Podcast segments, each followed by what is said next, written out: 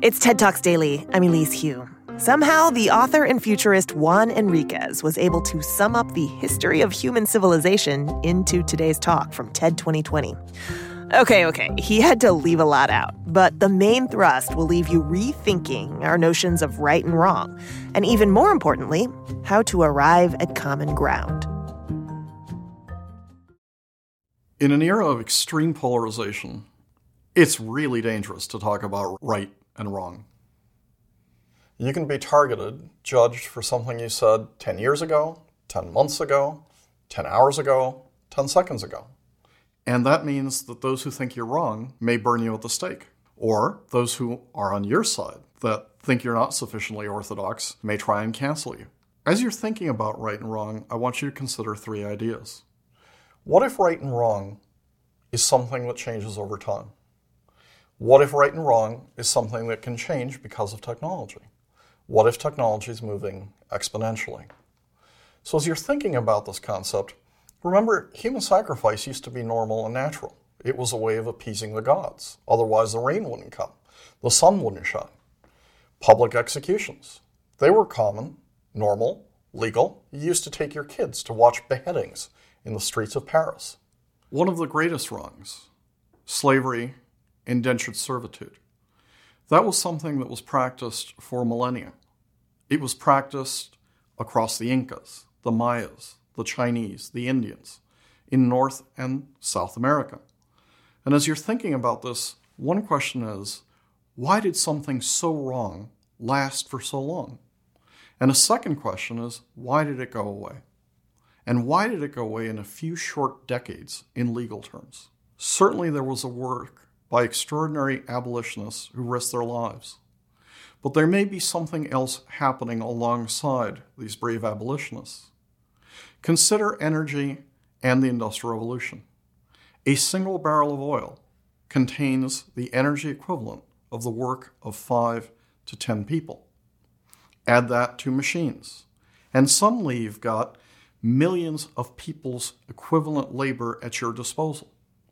You can quit oppressing people and have a doubling in lifespan after a flattened lifespan for millennia. The world economy, which had been flat for millennia, all of a sudden explodes, and you get enormous amounts of wealth and food and other things produced by far fewer hands. Technology changes the way we interact with each other in fundamental ways. New technologies like the machine gun completely changed the nature of warfare in World War One. It drove people into trenches. You were in the British trench or you were in the German trench. Anything in between was no man's land. You entered no man's land, you were shot, you were killed. You tried to leave the trench in the other direction, then your own side would shoot you because you were a deserter. In a weird way, today's machine guns are narrowcast social media. We're shooting at each other, we're shooting at those we think are wrong, with posts, with tweets, with photographs, with accusations, with comments. And what it's done is it's created these two trenches where you have to be either in this trench or that trench. And there's almost no middle ground to meet each other, to try and find some sort of a discussion between right and wrong. As you drive around the United States, you see signs on lawns. Some say Black Lives Matter. Others say we support the police. You very rarely see both signs on the same lawn. And yet, if you ask people, most people would probably support Black Lives Matter, and they would also support their police. So as you think of these polarized times, as you think of right and wrong, you have to understand that right and wrong changes and is now changing in exponential ways. Take the issue of gay marriage. In nineteen ninety-six, two-thirds of the U S population was against gay marriage. Today, two-thirds is for. It's almost a one hundred eighty degree shift in the opinion. In part, this is because of protests, because people came out of the closet, because of AIDS, but a great deal of it has to do with social media. A great deal of it has to do with people out in our homes, in our living rooms, through television, through film, through posts, through people being comfortable enough, our friends, our neighbors, our family, to say, I'm gay.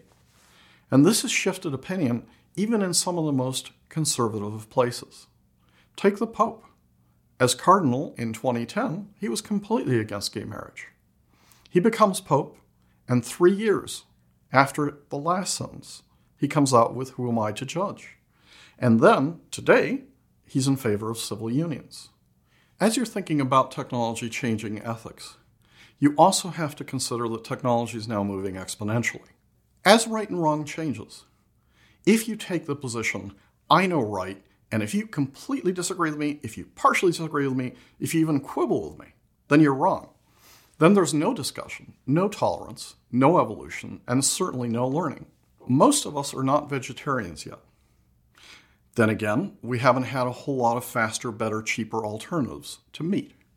But now that we're getting synthetic meats, as the price drops from three hundred eighty thousand dollars in twenty thirteen to nine dollars today, a great big chunk of people are going to start becoming vegetarian or quasi-vegetarian.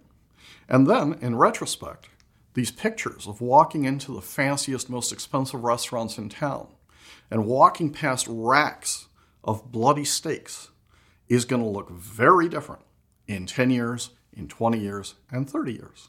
In these polarized times, I'd like to revive two words you rarely hear today: humility and forgiveness.